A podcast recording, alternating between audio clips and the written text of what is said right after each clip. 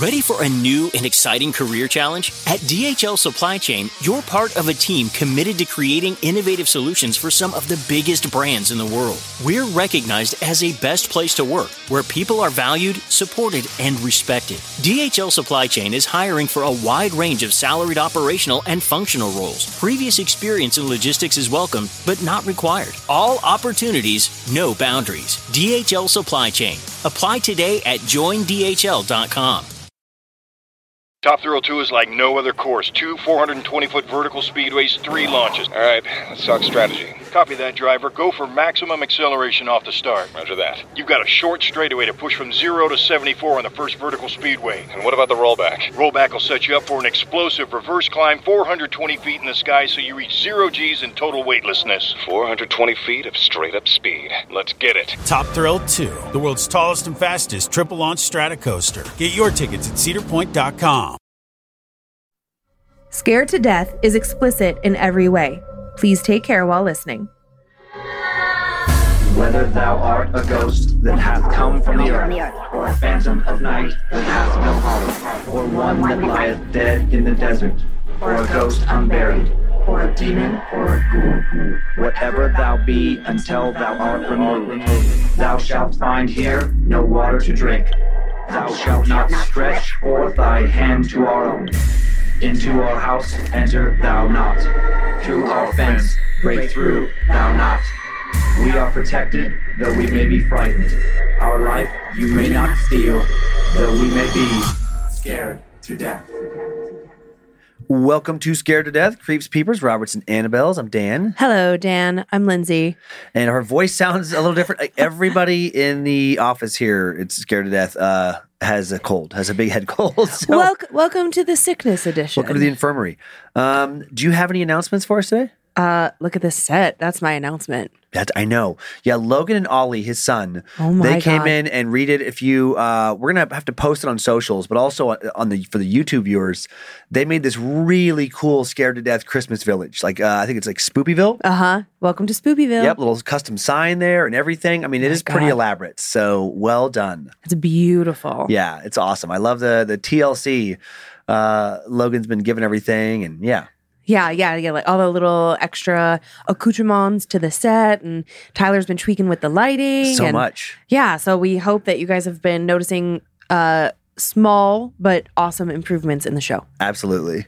All right, and then you have announcements. Yeah. Well, you had the the number for the um, charity, right? Oh yeah, but normally you start yeah, and then okay. I do charity. You I can tell just- that we're sick because we're out of it. Yeah, I was just I was just switching it up today. I like for variety. Oh, you, yeah, you just didn't give me a heads up on that. Okay. I can be ready.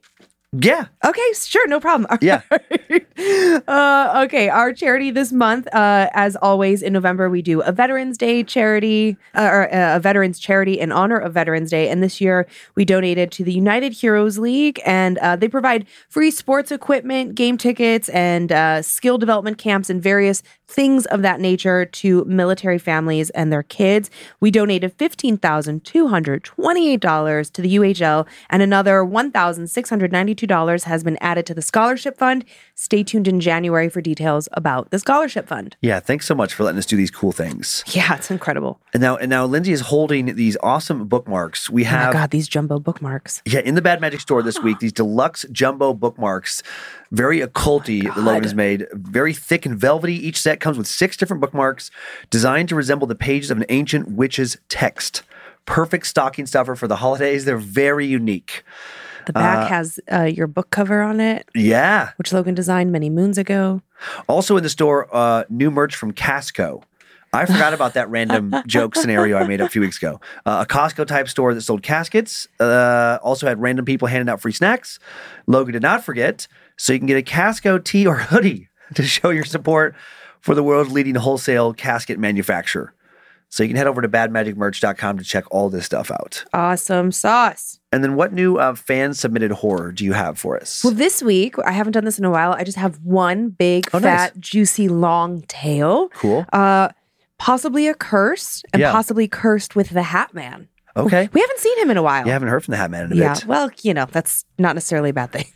I have uh, a bigger story set right here in Idaho. Ooh. Boise's Murder House, aka the Chop Chop House. That already doesn't sound good. Somewhat recent true crime history leads to numerous reported paranormal encounters, so very creepy story that I was unfamiliar with. And then I'll share a bit of a tragic lore revolving around rural Colorado's third bridge, aka Ghost Bridge, and some reports of modern encounters there as well. All right. So not straying geographically too far from where we record for both of today's tales. All right. All right. All right. Uh, you want to? Uh, is it possible for you to show your cozy socks while I uh, get get ready it is for the possible. first story? I'm working on new moves over here to show off my socks. I'm already like bundled up. I'm freezing. Got a fever. It's fine. I got these fuzzy guys, and they're so cute. You guys, I know nobody likes it when I double sock, but that's how cold my feet are. So don't mind me with my socks on socks. Look at these little guys. Ah, very cute. You little fluffy guys. All right, we'll get cozy. Hopefully, keep you safe today. Uh, headed to someplace a lot closer to home than usual with this first one. Going to share some disturbing true crime history before I get into the paranormal scares. Just over a seven hour drive, or around 450 miles away from where we record each week, sits a house that few people would mistake for an ordinary home. If you happen to drive past the house at 805 West Linden Street in Boise, Idaho, and take a peek, you'll see what I mean. Currently covered in a layer of what looks like dust and dirt, with some windows broken and boarded up and trash strewn about the yard, the two story, 2,700 square foot craftsman style home that looks like an abandoned horror movie set in the most p- recent pictures that we could find. Uh, a fitting look. Some of the events that have taken place there could easily come straight from a horror movie screenplay, but the events were real. These events would give the home two grim nicknames the first being the Boise Murder House, and the second being the more gruesome Chop Chop House. Yeah, I don't like that. With a name like that, you might think that the house was once home to some brutal frontier era crime, as is the case with Iowa's uh, Villisca Axe Murder House. But in fact, the events that warped the Chop Chop House's legacy forever happened surprisingly recently. Just over 35 years ago, in the early morning hours of June 30th, 1987, 37 year old Daniel Rogers and 31 year old Darren Cox were arguing with 21 year old Preston Murr in the basement of Rogers' home, in the basement of the house now known as the Chop Chop House. The three men had been hanging out earlier that evening trying to locate Rogers' recently stolen guns. They'd driven around Boise trying to find the apartment of the person whom they believed stole the guns, but no luck. All of them were in a terrible mood when they returned back to Linden Street, and they quickly began to argue once they got back to the house. Accusations were thrown around that one of them had stolen the guns or at least helped someone else steal them. Around midnight, their argument reached fever pitch and things got violent. A gun was fired. Preston was shot in the shoulder. Preston, now bleeding profusely, tried to escape. He fled the home, ran to a nearby house where he banged on the neighbor's door, yelling for help, but no one answered. Another neighbor, hearing the pounding on the door, just bam, bam, bam, grabbed his phone to call the police, and then as the line connected, the pounding stopped. Let go of me! The neighbor heard someone scream. Then there was a sound. Later described, uh, later court documents described it as an anguished yell, but to the neighbor it sounded like the howl of an animal, the last frightened sound of a creature who knew it was trapped. Peeking out of his window, looking into their poorly lit yard, the neighbor saw a dark figure now chasing Preston. Then he saw a hand reach out from the shadows and grab the 21 year old roughly by the arm, proceed to drag him back inside the house next door. Once inside, Preston would be taken down into the basement, where he would be fatally shot in the back of the head. Daniel and Darren would then use an axe and a knife to dismember his corpse. His body was cut into 26 pieces, Oh my God. which must have taken some time. And that is the source of the home's nickname Chop, Chop, Chop, Chop. The men then drove to the Idaho Oregon border to dump the body parts in the Brownlee Reservoir. Though police were called again the next morning, the neighbor who didn't answer when Preston knocked grabbed uh, or asked officials to come investigate the blood he'd found on a screen door. The police would find blood on much more than that door. They found blood throughout the neighborhood on sidewalks, the street, at least one neighboring house. The scene painted a picture of someone wounded who was literally hunted down. It's unclear what happened to the house in the immediate years after Rogers was sent to the Idaho State Correctional Center to serve out a life sentence, and Cox was sent away to serve six years after being offered a deal for cooperating with the investigators and testifying against Rogers. But property records available online list a new owner, James Howell, who's had the property since 2000. Howell has rented the house to a number of tenants over the years, and given its proximity to Boise State University, it's become a popular choice among students seeking off campus housing. In other words, it's been rented to young people often looking for their first ever apartment, looking for a good deal. young people who may not know the dark history of the home or who may not care. Let's explore some of these alleged sightings. Time now for the tale of the Chop Chop House. One group of fraternity brothers who lived in the house together went on record saying that on numerous occasions, when they went down into the basement, they saw blood dripping down the walls. Others who spent time in the basement described the space as feeling off. They couldn't put- their finger on exactly how the space felt off, it just felt wrong somehow, bad energy. Someone identifying herself as Christy W. said that one night, walking past the place as a little kid, she saw a woman in an upstairs window banging on it from the inside. Looked like this woman was scared and screaming, but Christy couldn't hear anything. She said she can still recall the incident as if it happened yesterday. Another person going by the pseudonym D told of a much more intense experience. D said that he and some friends had just moved in when this happened. They hadn't even moved all their stuff out of the boxes. Several boxes and pieces of furniture were still sitting out on the front porch. D was upstairs in one of the bedrooms with a friend. This was late in the evening when the two heard someone walk up the stairs. At first, D thought it was his roommate. But then he and his roommate were talking to one another when they heard it again. They both did. They clearly heard someone walk up the steps. They stopped talking and listened carefully. And when they didn't hear anyone walk back down, they became concerned. Curious who else was in the house with them, they went to check it out. D was worried that someone had broken into the house, and for a brief moment he was certain someone had broken in when he saw what he thought was their shadow. But then he quickly realized the shadow wasn't attached to anyone, it was moving about on its own. Hoping his eyes were playing tricks on him, D and his roommate now decided to go stand on the front porch. If anyone was inside the house, they didn't want to be stuck inside with them. But also, if whoever broke in tried to leave, they wanted to be able to see who they were to be able to report them to police. It was late when all this was going on, around midnight. The moon was bright and the sky was particularly clear. Now, in the moonlight, D swore he saw a blurry human sized shape moving around in the corner of his vision. A moment later, his friend said, Have you seen that too? The two now stepped off the porch and out onto the lawn, unsure of what to do next. They couldn't decide if they should go back into the house or not. Both hoped they'd just gotten each other riled up over nothing. They were in a new house, new neighborhood, and the moonlight and the eerie quiet of everyone else in the area being asleep could make just about any place feel or look creepy. But then, when they both noticed movement above them, when they turned to face the main bedroom upstairs, Dee and his friend gasped and knew there was no intruder, at least no human one. In the window, clear as day, there stood a big black oily looking thing. Completely cementing the idea that this was not their minds playing tricks on them, the shape started moving, first towards a dresser, and then it began to move away from the window towards the door before disappearing from view. A moment later, Dee noticed one of the things he'd brought onto the porch but hadn't yet moved inside a mirror. In the reflection of the mirror, movement caught his eyes, and he watched in horror as what looked like a dark, pulsating orb floated down the stairs. The reflection of this thing grew bigger and bigger. Get away from there! Get away from there! His friend was shouting nearby, but his voice sounded far away. Dee heard him, but he felt like he was in a trance. He was rooted to the spot, couldn't take his eyes off the mirror. Soon the reflection of the black ball took up the entire mirror.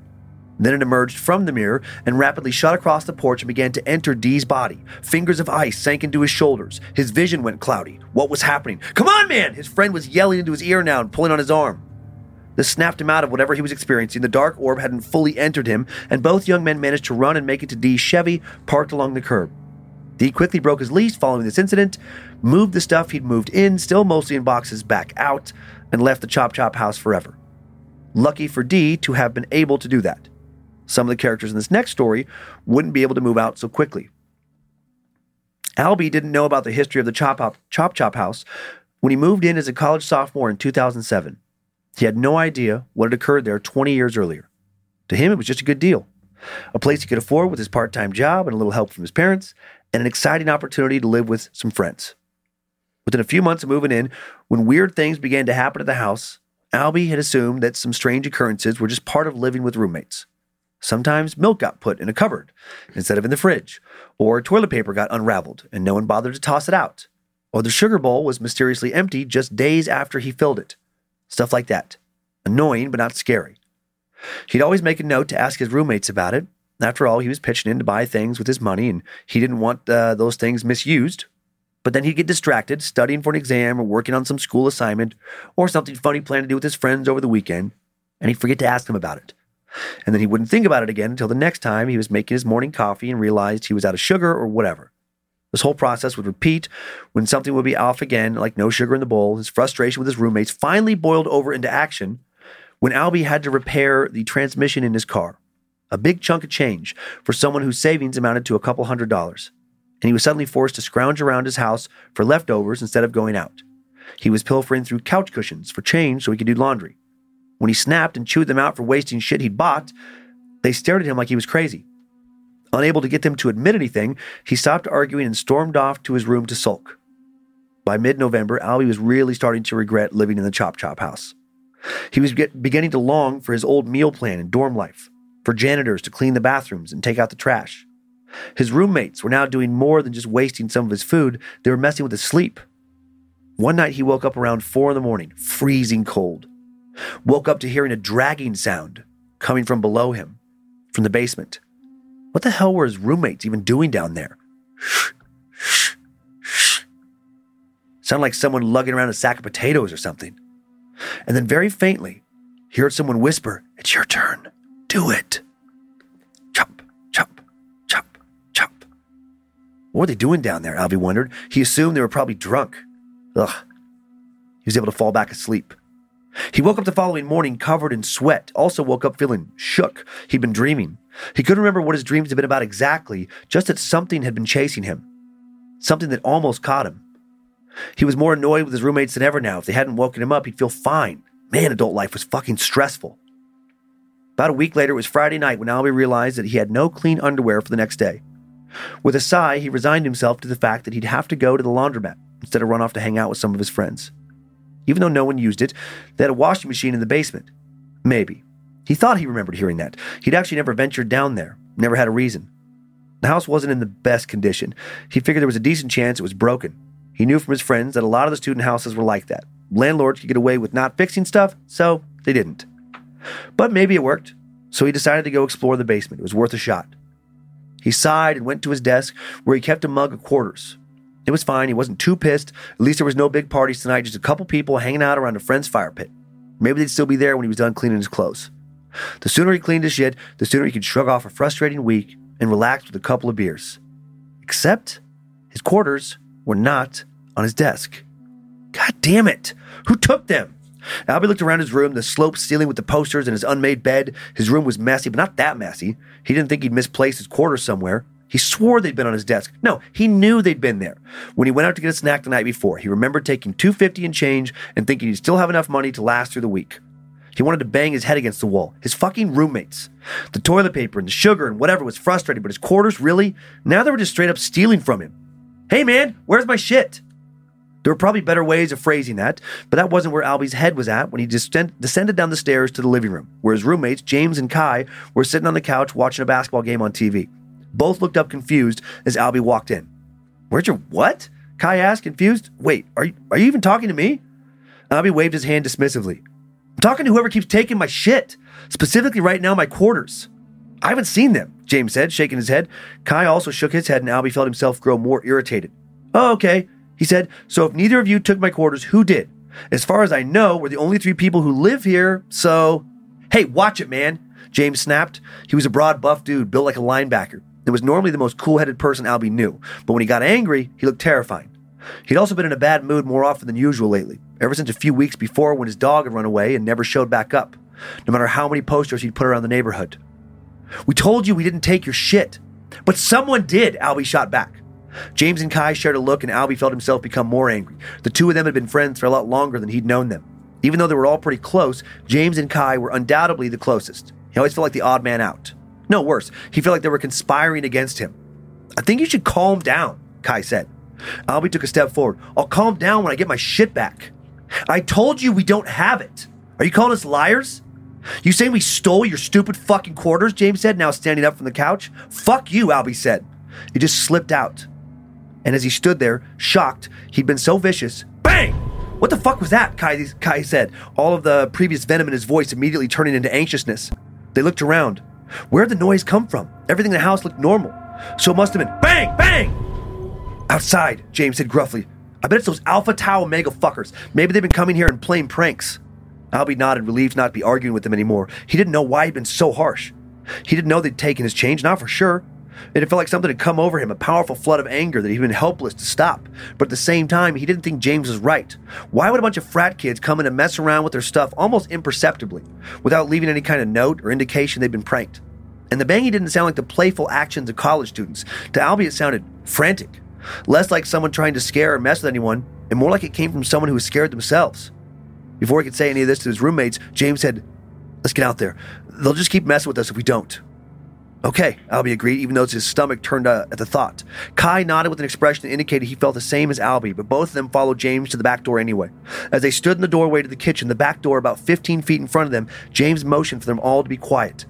They stood staring at the door, each one wondering what would happen when they went outside. Bang, bang, bang, bang! It was the storm door, banging against the back door over and over and over. Albie couldn't see who was doing it. It was so dark outside. But every time it seemed like it was going to stop, it just continued, the hinges groaning. It was being slammed hard. So hard that a crack now appeared and spread from the corner to the center of the glass. Bang, bang, bang, bang! Fuckers, James said. You're gonna buy us a new fucking door.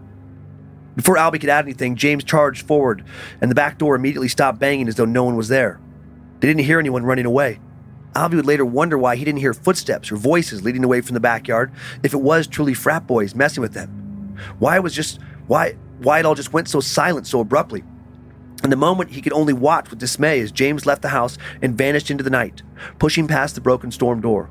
Albie glanced over at Kai, who had the same worried expression.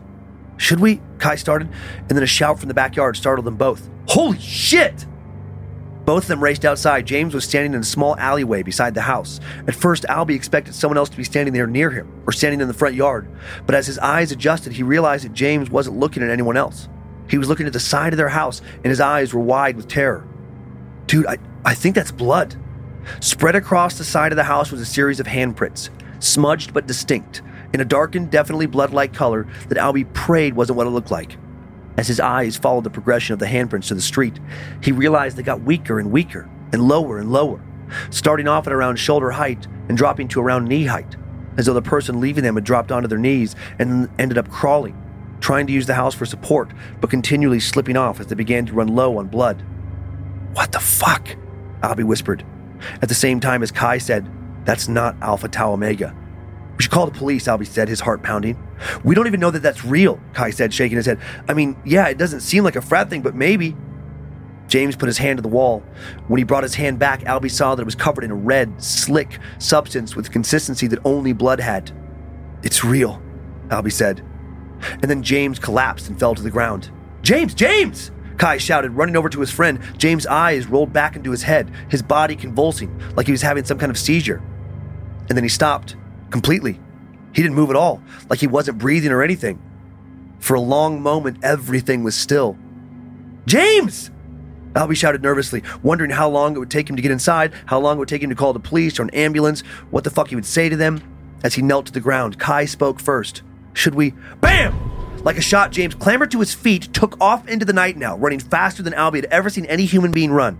What the fuck? Kai chanted, What the fuck? What the fuck? What the fuck?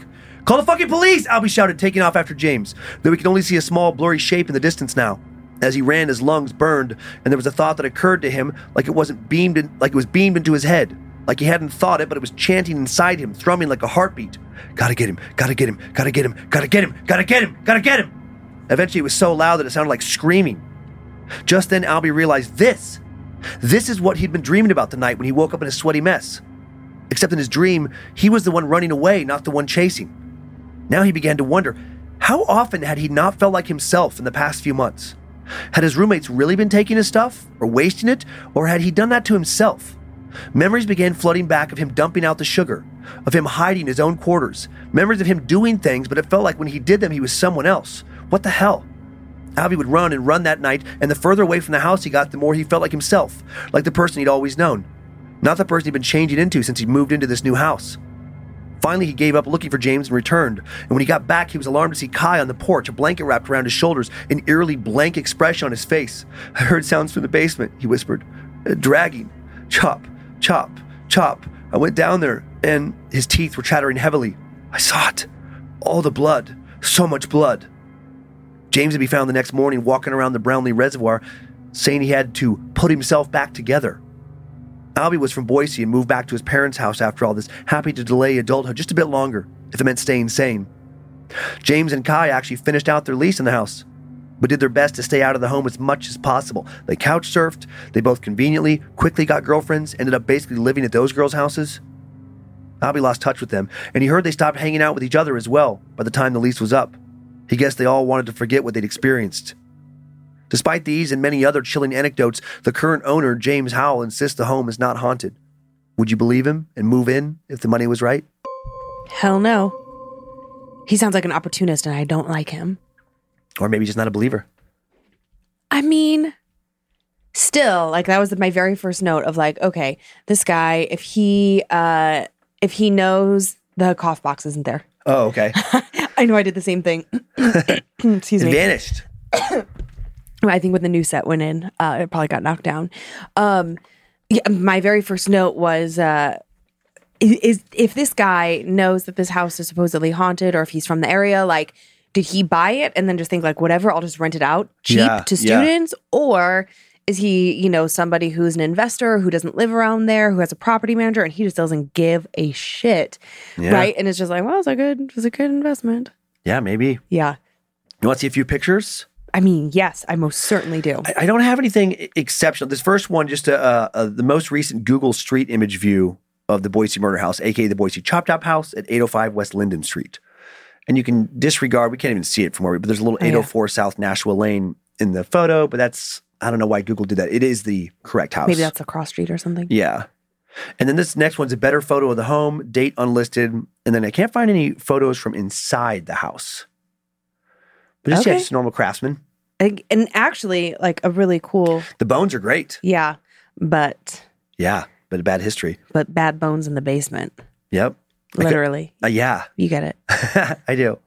I uh, and then this is from 1987 in Idaho. Uh, well, not in Idaho, but an Idaho kid. From this is just me. I couldn't find any. Uh, Oh, look at you! Pictures of the people Look at that from back mullet, So that there- little rat tail situation going on. yeah, so there's an Idaho kid from 1987 with a mullet. And mullets are back. So here's Yeah. the thing: you were a trendsetter.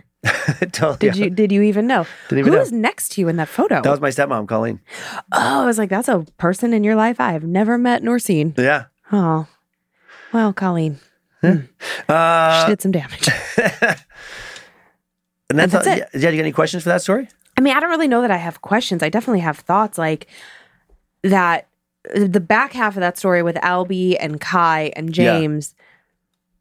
It's such an odd thing where we, it feels like they all became possessed by what happened there, like like a recreation. Right, right, exactly. That's what I was thinking. Like the chasing, you know, because they chased that guy that night he was killed. It's like, Mhm. yeah, like the the ghosts of the various three people involved Yeah. somehow got, I don't know, muddied up in there. Who knows? Yeah, almost like they're all sort of like stuck somehow, and then it, Mm-hmm. I don't know, embodied them. It, I don't know. I can't think of a situation where it's like, yes, like sometimes there will be one person Yeah. who is experiencing stuff and then has to explain it to the rest. But for all three of them to be pulled into it and then recreate it, essentially, Uh-huh, that's very peculiar. Yeah, they all got caught up in that loop that the the, the stuff with people were stuck in. Yeah, yeah, yeah. tragic, tragic loop. hmm I know. Lucky for Albie, he got to move back in with his folks. Those other Yeah. two guys, oh, yeah, yeah. I felt really bad for them. Um, I'm trying to see if I had any other notes. Uh, so, something about the basement I can't remember. Oh well, I think that's it. Okay. I think that's it. I'm going to ask your sister. She lives Oh, in the Boise yeah. area. I'm like, do you know where this is? Have you heard of this? Yeah, exactly. Yeah, I wonder how much popular, how popular that story is in uh, local folklore. It shows up um, when I was looking looking you know into it. There was definitely some articles from like radio stations, local radio stations, Oh, really? when they do their you know uh, Halloween kind of uh, focused stories in October. Oh, it yeah. showed up in some lists of like the most haunted places in Boise. That makes sense. And I have I have a question unrelated. I thought it was the Visalia house. Am I saying it wrong? Well, I looked it up this morning, uh, and it was. And I remember when you told that story, one of us constantly got it right and one of us constantly got it wrong. so I'm just curious. Yeah, it's um. Oh my gosh, where yeah the uh, Villisca, V I L L I S C A, the Villisca uh, murder house, the Velisca Axe House. Why did I decide it was decide it was? Well, you know? It didn't look that- right to me either. that sounds like a Lindsay thing. And then, and so now I'm gonna um, actually just pull it up as we're talking about it. Because here's what I think will did- happen. But If I we- looked at two. I went to two different um, videos to find it. With you know, one was like BuzzFeed did How- a thing about it. How dare you not spend hours making sure it's correct? Oh yeah, no. I and then the other one. There's this guy. Um, oh my god, now I'm blanking on his name. He's um younger British guy, thin build, bald guy. He does an insane amount of videos. Okay. He- it's all on YouTube. There's these random Simon something Simon Simon Cowell. No, not Simon Cowell, but uh, no, all right. yeah, it is Velisca. But um, yeah, the, the Velisca. Velisca axe murders. All right. Well, look, I just wanted to address it in case it was wrong, that we don't have to deal with a flood of emails about how you got it wrong. Which I like. I don't care, but Yeah. I, we can just address it right here, right now. Oh, I wish I could. Velisca. I wish I could. Oh, find this guy. But there's this one guy. He has ah this British Simon Whistler. It's gonna drive me crazy. Oh no, Simon. Si- Simon, who are you? Simon something. Simon says. Simon says my last name is. Do kids You know what? I think it is. It is Simon Whistler. Aw. He's a YouTuber, and he has boob tuber? a gift for pronunciation. Like it is crazy. Like he, he doesn't do the research, I don't think himself for any of his stuff. He has like Uh-huh. there's a team of writers. It's um, you know, like he gets these scripts because he references it when he's doing his videos, but he's part of like several series, true crime, history. And he, and he gives these really great synopsis of uh of various topics. And he actually Cool. covered that. But he I mean, I, I do find that a lot of British people compared to Americans have a more proper speaking kind of tech- Imagine, imagine that. yeah, they speak more properly. But he is, I will say, is exceptional. A gifted linguist. Very gifted, I think. Yeah, He probably has a large mouth. He might. Like I don't even mean like a big smile. I just mean Yeah. space in his mouth. True, a little His, more. his tongue is probably very flexible. Like He's not tongue tied, small mouth like me. right. Exactly. You get it. No, but seriously, I mean, Seriously, that, changes things. Yeah, All of it, and then yeah, just proper yeah. language. But I trust him. If he if he messes it up, then If- I'm like, if Simon's well, got it wrong, everyone, well. everyone's messing it up. Okay, fair enough. You want to move on? I do. Okay, let's get head out to some Colorado-based scares now. Okay, I love Colorado. Before I share today's third bridge story, though, time for a quick in between story sponsor break. There are over 75 million monthly Tubi viewers. That's more people than there are in France, which means Tubi is more popular than cigarettes for breakfast. It's more popular than considering iced coffee a total abomination. More popular than loving political revolutions. More popular than maire and mère somehow being different words. Tubi, it's more popular than being French. See you in there. What kind of fun is waiting for you at Kings Island? The holy cow, we're way too high and here comes the drop kind of fun. The make a splash all summer kind of fun. The I can't believe I ate that whole funnel cake. Let's get another kind of fun. But most importantly, at Kings Island, you'll find for the fun of it kind of fun. Don't wait to start your fun this season. Kings Island is now open weekends. Spectrum One is a big deal. You get Spectrum Internet with the most reliable internet speeds, free advanced Wi Fi for enhanced security and privacy, and a free Spectrum Mobile Unlimited line with nationwide 5G included, all while saving big. For the big speed, big reliability, and big savings you want, get Spectrum One. Just $49.99 a month for 12 months. Visit spectrum.com slash big deal for full details. Offer subject to change, valid for qualified residential customers only, service not available in all areas. Restrictions apply. Thanks for listening to our sponsors, Creeps and Peepers. Much appreciated. All right, a little bit of tragic real world setup again, Oh, fun. and then off into the supernatural. I'll just be over here with my cough drops. The third bridge is located near the town of Bennett, Colorado. Little over 3,000 people living just past the outer eastern suburbs of Denver. Locals call it the Ghost Bridge, and it has long been a popular spot for thrill seeker, thrill seeking teens to hang out. How it came to be known as the Third Bridge wasn't made clear in any of the sources we could find. The haunting supposedly began with the death of a Native American warrior killed in battle during the area's frontier days. His spirit is said to roam the bridge with his horse. When darkness falls, some, some hear the sound of war drums.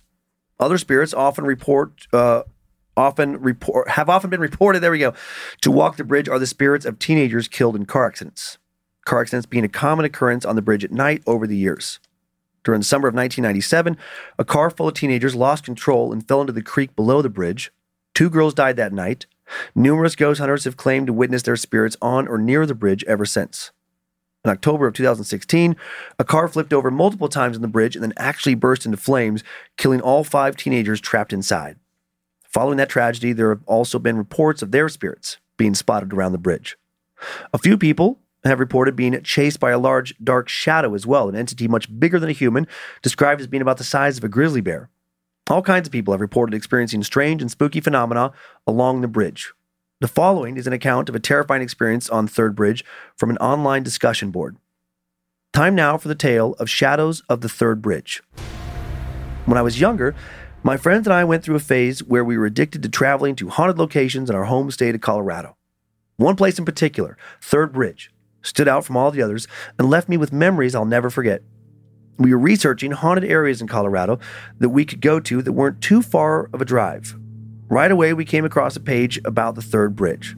We read about the history of the area, several deadly skirmishes between tribes and settlers, numerous car accidents that killed several teenagers, and so many reported sightings. We decided it would be worth the trip to check things out, so four of us climbed into my Toyota 4Runner and off we went. To get to the bridge, once we left the interstate, we took the county line road to the middle of nowhere. There was almost nothing in the area. Farmhouses were spread out a great distance from each other, and there were no streetlights. It's pitch black out there if you turn your headlights off, which we did for a few moments here and there. Nice and spooky. Eventually, the road turned into dirt, and we took that road until we got to the top of a small hill. From there, our headlights illuminated a scene straight out of a horror movie. Down below, you could see the small concrete bridge that had withstood the test of time but was in rough shape. The creek that used to run directly under it was completely dried out. The bridge is partially surrounded by those big trees that cast oddly shaped shadows in the light. Doesn't make any sense in writing, but they looked evil, as if they had faces and they were all staring at you with devilish grins. Just being on that hill looking down at that scene overwhelmed me with dread. We hadn't been sitting there more than two minutes when I saw, at the foot of the bridge, a dark shadow just standing there, a figure. I knew it was staring at us. I could feel it. It had no facial features that I could see. It just looked like a solid black figure in the outline of a person. I looked at my friend in the passenger seat and asked him if he was seeing this right now, and all he said was, Yep, with a terrified look on his face. Looked in the back to see my other two friends also staring at this thing, eyes wide in terror. As I returned my focus back to the thing, it started sprinting, running straight at us. Once it started running, something dark fanned out from behind it, as if it was wearing a, a, long flowing cape or something. I put my SUV in reverse and got the hell out of there. We didn't even make it to the bridge that night. I'm still not sure what exactly we saw. After we all told some of our other friends about what happened, some of them really wanted to go back and check it out. They were curious. They wanted to see this shadow thing with their own eyes. And for some reason, I agreed to take them. The couple I had gone with the first time didn't want to go again. I couldn't blame them. My other friend, though, who sat shotgun that night, we all saw it, surprisingly was down to return. So I loaded up my vehicle again with another full crew, and we headed back out to Third Bridge. For a second time, I drove down the long dirt road to the top of the hill, parking and waiting for something to happen. Rather than dread this time, I felt a surge of nervous excitement. We waited a few minutes. The Shadow Man wasn't there again, so we decided to make our descent down to the bridge. I parked my vehicle right in the middle of it, turned off the engine, rolled the windows down, and with all of our lights off, we just sat in total darkness and quiet. Even though we could barely see anything around us, I felt like something could see me, like I was being watched. My eyes eventually adjusted to the dark. Although I couldn't see anything around us but trees and open land, a feeling of impending terror sat in my stomach. I knew something was about to happen. My friends didn't share this feeling, and we were growing antsy and bored. I decided to fire up the engine again. We slowly crept the car towards the end of the bridge, leaving the headlights off and the radio off as well. I parked again and turned the engine back off. We sat there for probably another 10 minutes and still nothing happened. But that feeling of dread returned. Or remained, excuse me. Bored and frustrated, we still hadn't experienced anything. One of my friends in the back seat suggested we go under the bridge now. If you asked me today, I'd say no right away, but back then I was eager to prove we hadn't made up what we saw the first time. And despite my feelings of apprehension, I did want to see something again. We all got out of the car and made our way to the railing to step over and get to the ground under the bridge.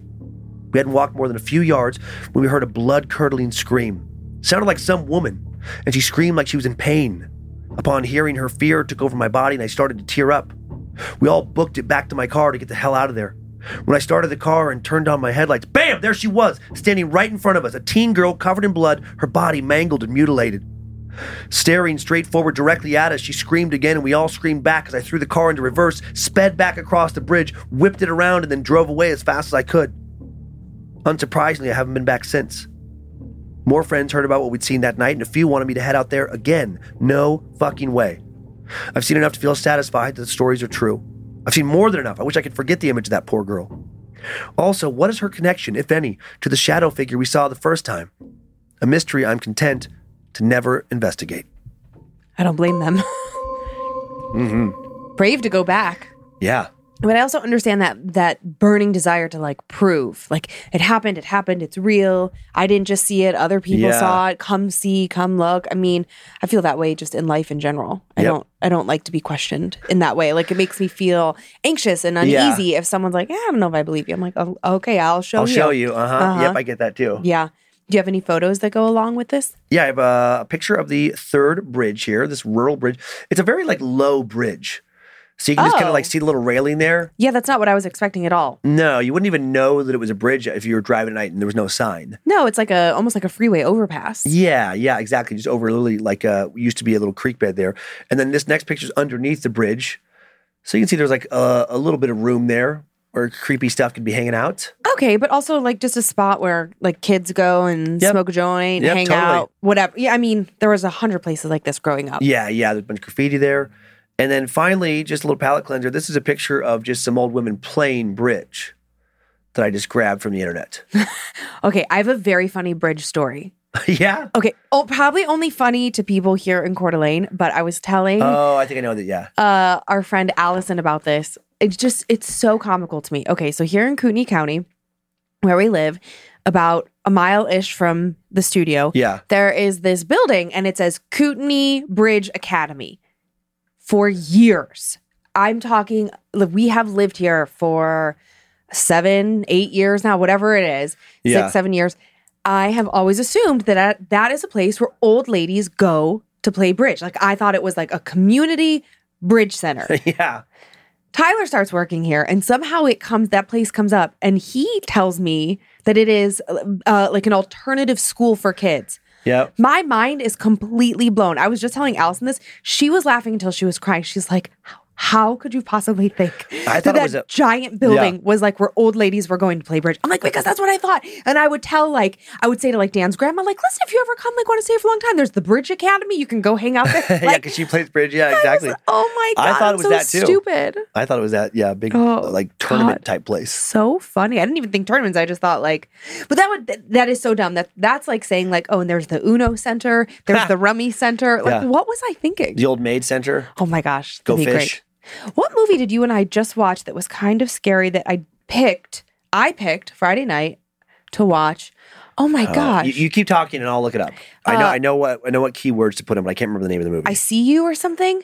Um, so Friday night, Dan and I. Okay, I love a psychological thriller. It, it I see you. I see you. Yep. Yep. From And who's in it? 2019. Uh, Helen Hunt. Helen Hunt. Oh yeah, because that started a whole other deep dive. Like what happened to Helen Hunt's face. I know. I'm convinced very, that she had different. a stroke. I'm convinced she had a stroke because her speech pattern is off. That said, Yeah. that movie was terrifying. Yeah. It really got me. So if you guys are, this is like just unsolicited recommendation. But if you're looking for Yeah. a good scary movie with the bridge, it made me think about that movie. Just like piece it all together in my brain. How did that the bridge make you think of the Helen Hunt movie? I can tell you why. Because thinking about bridges like that, there's tons of like little underpasses like that that exist where I grew up. yeah. And then when we were watching that movie, they said something something Brecksville, and I was like, "Oh, this movie is clearly oh, shot in Ohio." Because like the movie has nothing to do with bridges. I, but in my mind, Got it. Connection. Gotcha. Okay. You get it. You get it. How are you feeling over there? I'm okay. You you seem like you're doing pretty well. You did a really good job telling those stories under these circumstances. Thanks. My brain is very foggy, No, you did great. but I, I feel okay. You're great. Do you need a throat thing? No, I'm good. Okay, great. I had about six. and I've been sipping, oh, the grossest thing ever turkey tail. I don't know, for all my herbalist friends out there, man, turkey tail is gross. It's a kind of mushroom that you sip on when you don't feel well. Are you ready to just relax and listen? I am. That would probably be good for your brain, huh? Yep. Yeah. So the Hat Man. You haven't had a Hat Man story in a while. I haven't, Yeah. right? Nope. Uh, And this story goes against everything I like about scary stories because it doesn't really wrap up at the end. And we all know I despise a story without a proper ending. Yeah. So I'm pretty proud of myself for going outside my comfort zone on this one. Okay, good. All right. So we just have one big, juicy tale. It spans a long period of time. And it's one of those stories that we like to throw in every so often where it's spooky and it gets under your skin, but maybe in the moment it doesn't cause those big, scary moments so much as when you're going to bed tonight and you're lying there and it's in your subconscious, you're like, that was really creepy. So I'm excited to share this. Okay. Okay. You're funny. Hi there, my two favorite podcast hosts. My name is Angela, and I live in the Upper Peninsula of Michigan. Long drives have been the perfect opportunity to binge almost every episode of Scared to Death. My daughter has taken to reminding me when it's new episode day, as we've coined it, and she begs me to put on an episode anytime we're in the car and go anywhere. I love this. I love kids getting into the spooks. Yeah. All right, let's dive in. Mid, late 80s. My dad was in his mid 20s, hadn't met my mom yet, and was dating Linda. In his thickest Yooper accent, which, by the way, that is like a term coined to people from the Upper Peninsula of Michigan. I had to look that up. He told me the following story.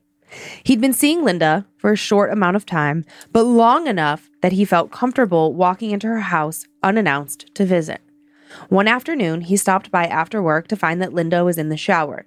They had no plans to do anything, and Linda didn't know he was coming over, so the house was a bit untidy. Books about, blankets, clothes in the living room unfolded, and last night's dinner still on the stove. My dad decided to poke around while he waited for the sound of the shower to stop so he could announce his presence. On the coffee table, under some papers and miscellaneous bits and bobs, was a black bound book that he'd never seen in her home before.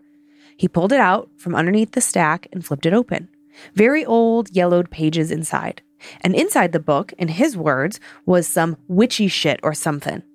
My dad was raised very Christian, so this simply did not sit well with him, and he planned to ask what the book was. The shower stopped, and my dad hollered for her and was met with something along the lines of, just a second. Out she came, and my dad was still standing in the living room, book in hand. He said she noticed the book in his hands and immediately began screaming and berating my father, instructing him to drop the book and leave the house immediately and that he was no longer welcome in her home.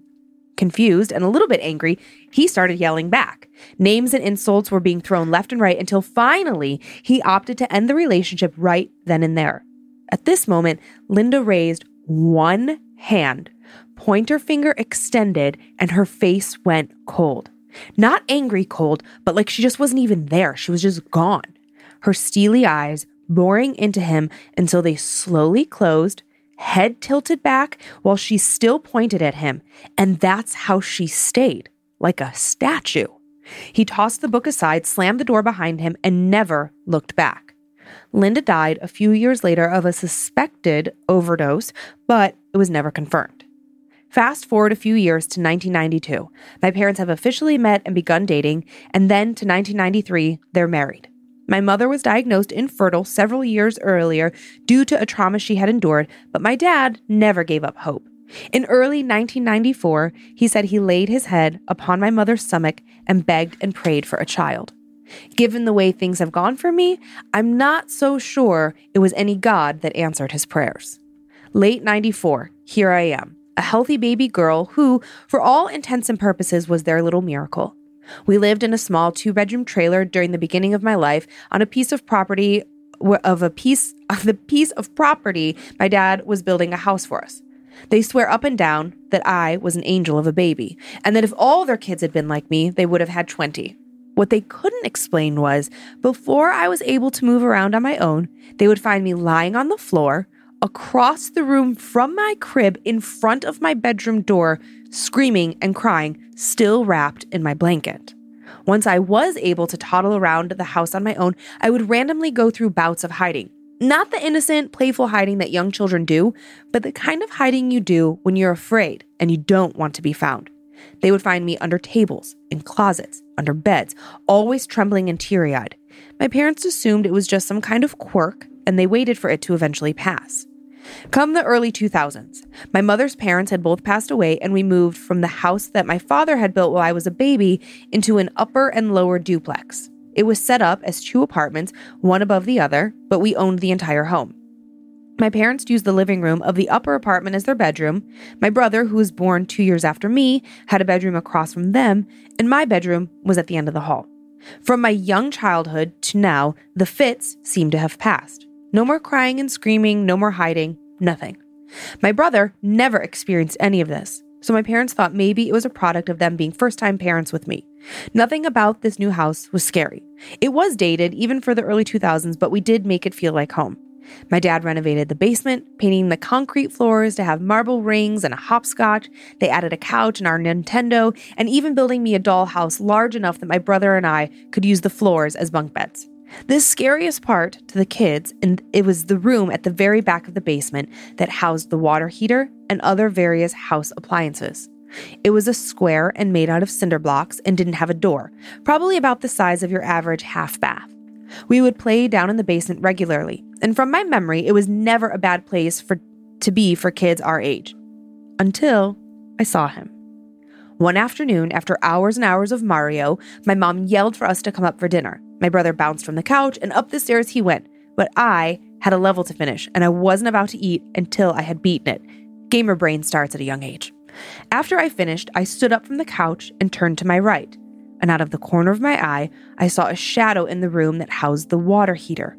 Unnaturally tall to the point where it looked as if its neck was bent in order to fit in the room. All black, but I was still able to make out a long coat and a hat. Frozen with fear, I stood still. I didn't turn my head, just my eyes, and I waited for it to just do something. Anything. But it was deathly still the entire time, like it was waiting for me to move.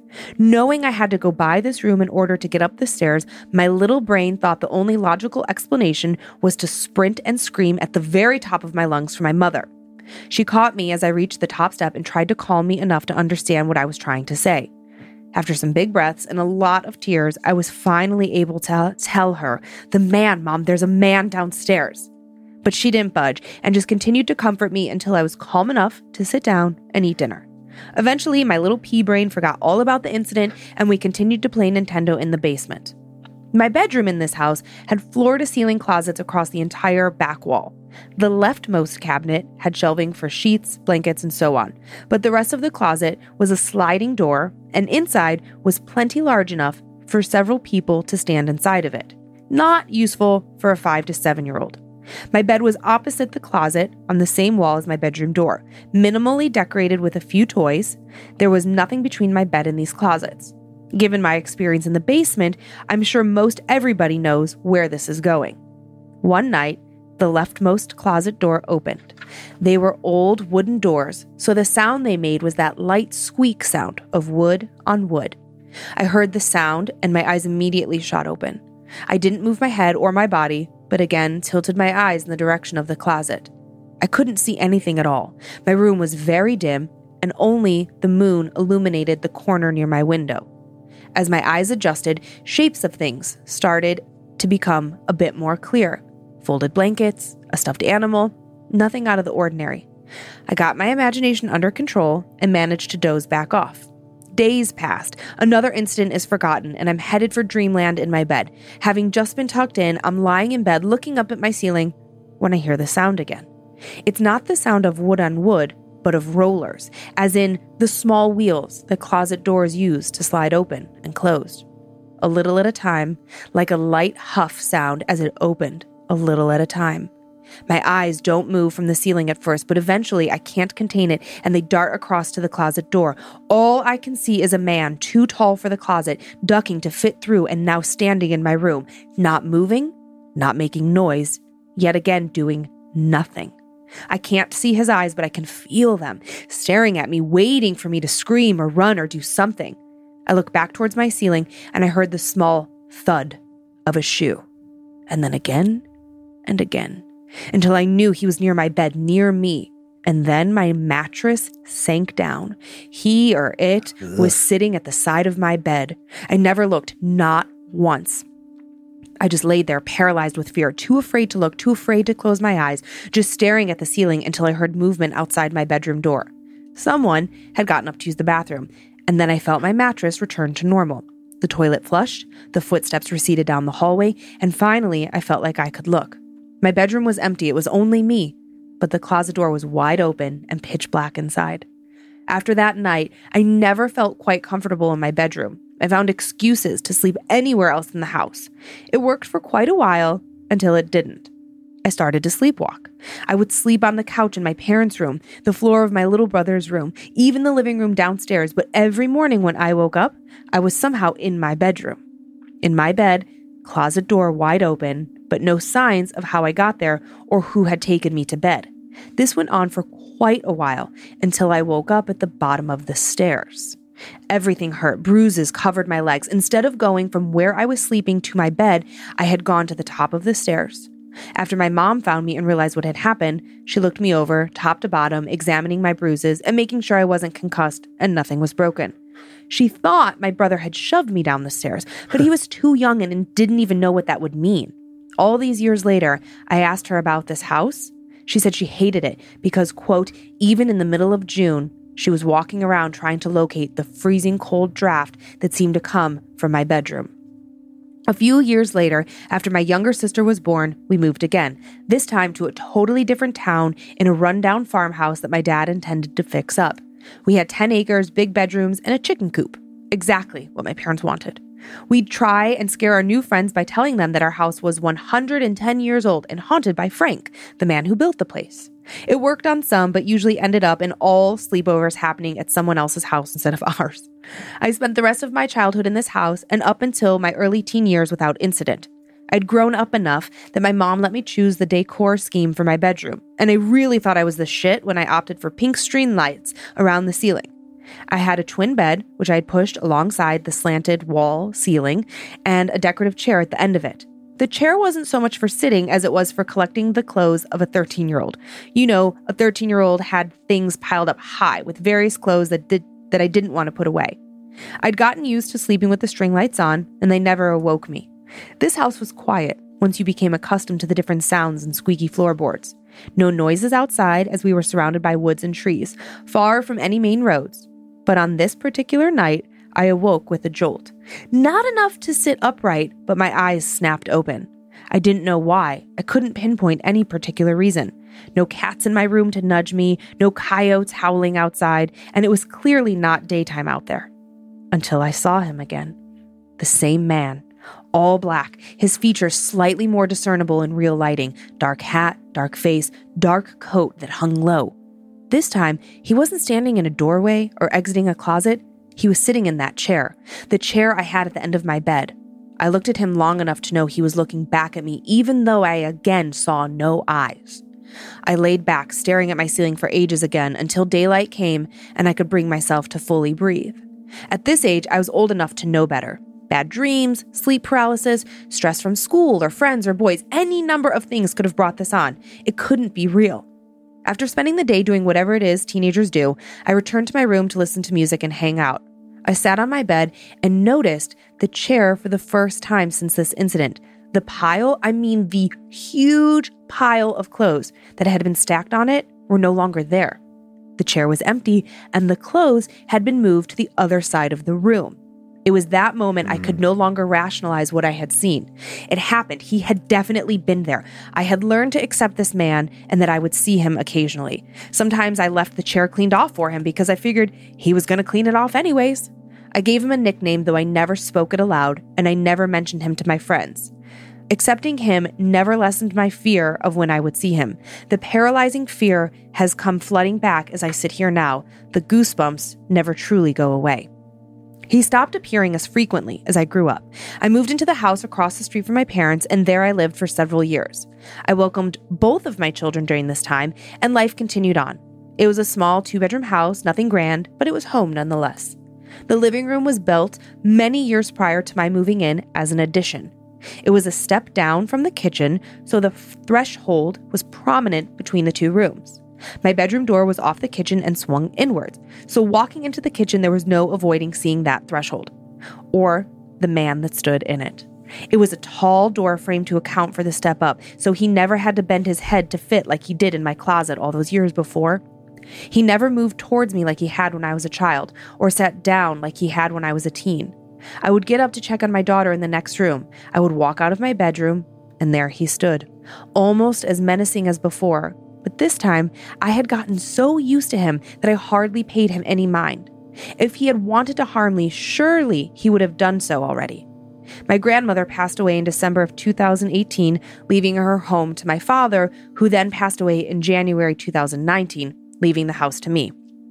The same house my dad grew up in, that my grandma lived in alone since her husband passed away in 2008. I moved in shortly after my dad passed because it was much closer to the funeral home, my attorney's office, and all the things the estate ex- executor had to deal with when someone passes away. It was a cozy home, it felt like childhood. We'd spend weeks here in the summer with my grandparents, and there were no bad memories. It never felt like home, but it was fine. The cellar we were afraid of as kids was still just as scary as an adult. The floorboards still creaked in the same spots, and the air still smelled like my grandmother's perfume. All was well until, well, there's always an until in these types of stories, isn't there? Until I realized the house was riddled with shadow people, the kinds of people you see out of the corner of your eye, in mirrors, behind doors, never fully in view, but enough so for your brain to register it. They darted around the living room, between bedrooms, out of view when you would open the bathrooms. I had convinced myself I had truly lost it. The traumas and responsibilities of the year were finally catching up to me, and my brain couldn't handle it. Walking into the living room in the early morning to see closet doors open, lights on, things missing, things moved, I couldn't explain it, and no one else seemed to notice it. So it couldn't be real, could it? And that brings us to the here and now. My boyfriend, myself, and my two kids from my previous marriage all live in a home that we purchased in the summer of 2020. A three bed, one bath, ranch style home in a mid sized town with good schools. No more living in the sticks. No more weird duplex situations. No more dead relatives' homes. We were so excited to be homeowners and move to a town away from everything we knew. I was excited for a fresh start after losing so many loved ones. Moving into our home was bliss for the first few months. We celebrated our first Thanksgiving and invited our whole family, our first Halloween trick or treating in a new town. It seemed like the perfect suburban happy ending. My boyfriend had always been a healthy man. He works construction outside in the elements. My kids, both happy, healthy children, and I have never had any major illnesses or injuries. But then, my boyfriend suddenly fell ill, and not a normal end of the year cold, but the kind that sent him to the emergency room at the local hospital, who then referred him to a cardiac specialist. An unspecified heart condition, they said. His doctors couldn't pinpoint the cause or even what it was. Next, my daughter. She's struck by stomach pains, the kind that buckle you at your knees. Doctors can't quite pinpoint that either. They blame lactose intolerance mm. or something of the like, but still, no clear answers. And then me, someone who had successfully carried and delivered two healthy children easily without complication. I suddenly lost a baby with no explanation. Wave after wave of illness rocked our home for months and months on end. Nothing we did could cure it, clean it, change it. We were always sick, always in pain, always miserable. Parents all know how often school aged kids bring home the sniffles or stomach bug, but this was way beyond anything something Dayquil could cure. We couldn't pick ourselves up, we were constantly drained. I decided to take a nap one afternoon during a winter month. A Midwestern winter means 6 p.m. darkness. The TV on the wall displayed a digital clock that the only and that was the only light in the room when I awoke. I laid there for a moment looking at the wall, knowing it was about time to get up and start dinner. I could hear sounds coming from the living room, cartoons, and kids playing. Talking myself out of a sleepy state and about ready to get up, I felt my side of the mattress sink down. Having three people in the home, I assumed someone had snuck in to wake me up because I had slept until dinner time. I laid there and waited to get jumped on by one of my children or to hear, Babe, time to get up, from my boyfriend. But nothing came. I picked up my head to look at the end of my bed, expecting to see someone from my family but it was just him. Again. I laid my head back down on my pillow slowly and held my breath. I don't know how much time passed, but eventually I felt the corner of the mattress by my feet lift and regain its shape again. Still terrified and unwilling to look at this thing, I pulled the blanket up over my eyes until I felt like I was alone again. When I looked down at the foot of my bed, my room was empty. I walked out into the living room to find my kids watching TV, excited to see me, and my boyfriend playing video games, completely unbothered and unaware that I had woken up. I haven't told him a thing about this incident because he mentions all the time that our house is cursed, and I simply do not want to fuel the fire. I know it was lengthy and I apologize for that. It's the first time telling the story in its entirety, but the more things that happened to me, the more I can't help but wonder if all those years ago, Linda had a hand in cursing my dad's firstborn child. Thanks for reading. I hope it ticks all the boxes and fuels your fears of shadow people and the Hat Man. Keep doing what you're doing. You guys are wonderful. Angela. Thanks, Angela. That was a great story. Great. A lifetime of being haunted by this thing. Right. I can't imagine. Yeah, the one the one detail I thought was um you know, like if it was me, Yeah. that would have switched it from like, well, maybe I'm just like sleep paralysis or sleepwalking or like all these other possible explanations. Yeah. Was I think it was the second home they were in when it was the chair, the Yeah. 13 year old, the clothes on the chair. And she said, like, uh, you know, the chair, the, the clothes would then be removed after this thing was there. Yeah. I mean, it- it- I mean, if I was certain that I had let that, that pile was there when I went to bed, Totally. then saw that thing in the middle of the night, then the next morning the clothes are gone, that would kind of cement it wh- when combined with all the other sightings. Yeah, yeah.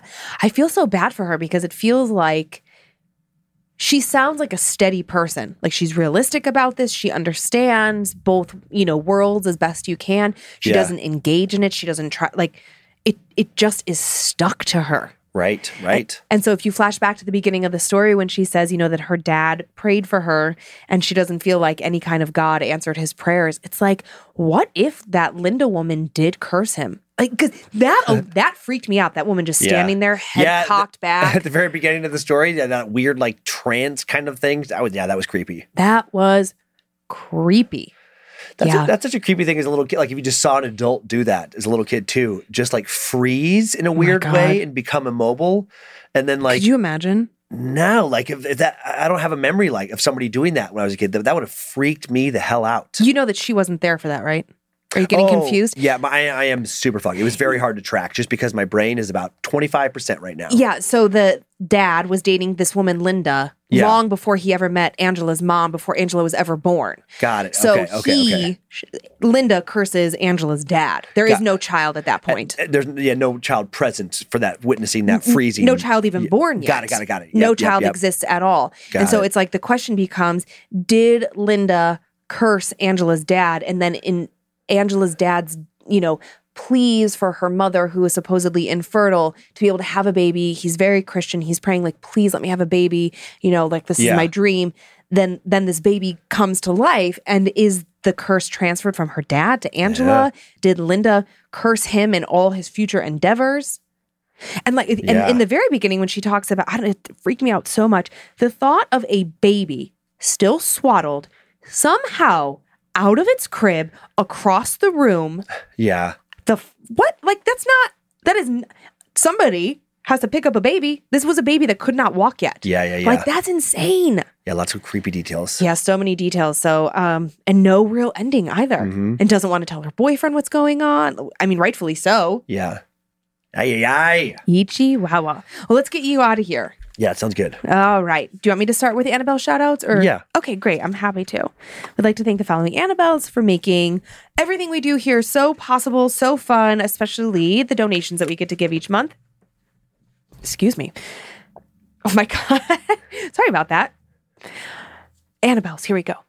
Gemini, Season Hatcher, Carissa Shaw, Pam, Miss Kitty, May Mayorga, Kyle Davis, Nathaniel J. Kolsch, Stephanie Arendado, Sarah Beth, Madeline Marvin, Pamela Wright, Sadie Lodge, Tiffany Arguello, Ar- Arguello, Sarah Jean Kane, Chelsea Hammonds, Melissa Ann Morin, uh, Indiana Logger. Oh, I spelled this wrong. Indiana Logger, Carmen Roach, Melanie, Joe Riggs, Morgan Castor, Jamie Eckert, Spooky Dookie, David Diggs Jr., and Allie C. Thank you. And uh, thanks to the following Annabelles as well Chris Clowers, or Clowers, probably Clowers, Chris Clowers, JD Driscoll, Shannon Patrice, Candace Dyes, Randy Brocklebank, Nicole Terrell, Jesse Kilpatrick, Slim Shady 666, Nice.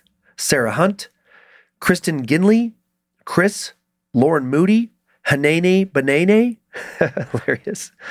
Virgil Casanova, Mel Medina, Jezebel, like Jezebel, uh, Lauren Elizabeth, Mitchell Cooper, William Lewis, Melissa Meany, Kevin Olibari, Jordan Steiner, uh, Magali Di- Dionisio, uh, Dionisio maybe, uh, Brandon Bennett, and Jody Knight. Well done. And I have a handful of spoopy shout outs before we go. To Tara or Tara from your big sis, Christy, welcome to 40 Turda. I think that's pretty funny. Her name is Tara, and her sister's been calling her Turda. That's Funny. pretty great. To Kayla from Ellen, happy birthday. To Kat from Matt, just a thank you. To Bella, oh, to Bella Concha Pantalones del Fuego from Ellie, happy birthday. To my gore, just spooky queen from your nincompoop Ed Boy, happy birthday. And to Ariana from your fiance, I love you and hang in there.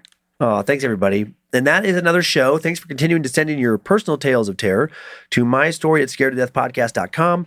You can email us for everything else, info at scared to death podcast.com. Thanks to Logan Keith and Tyler C for the work on social media, and to Logan again for running badmagicmerch.com. Thanks to Tyler C for producing and directing today, Zach Cohen for custom soundbed creation, Heather Rylander for organizing the My Story emails, and to book editor Drew Atana for polishing and preparing the listener stories for book number four. Thanks to producer Sophie Evans for finding the first story I told this week, and to Sarah Finch and Olivia Lee for finding the second. Subscribe to Bad Magic Productions on YouTube if you want to check out our set, see Lindsay's reactions. Follow us on Facebook and Instagram if you want more content and to see pictures that accompany the episodes at Scared to Death Podcast. And we have a private Facebook group, Creeps and Peepers, with so many horror loving members. Thanks to our admins and moderators for keeping that up and running and making so many people happy. And you can also follow us on TikTok as well, also at Scared to Death Podcast. Check out special moments, highlights from the episodes. Uh, great way to add visuals if you normally just listen. And if you don't want to hear more ads, if you want monthly bonus episodes, check out our Patreon. Get the entire catalog ad free and so much more. Enjoy your nightmares, creeps and peepers. Hope you were scared to death. Bye. If spirits threaten me in this place, fight water by water and fire by fire. Banish their souls into nothingness and remove their powers until the last trace. Let these evil beings flee through time and space. Evil may pass through, but hath no home here within, scared to death.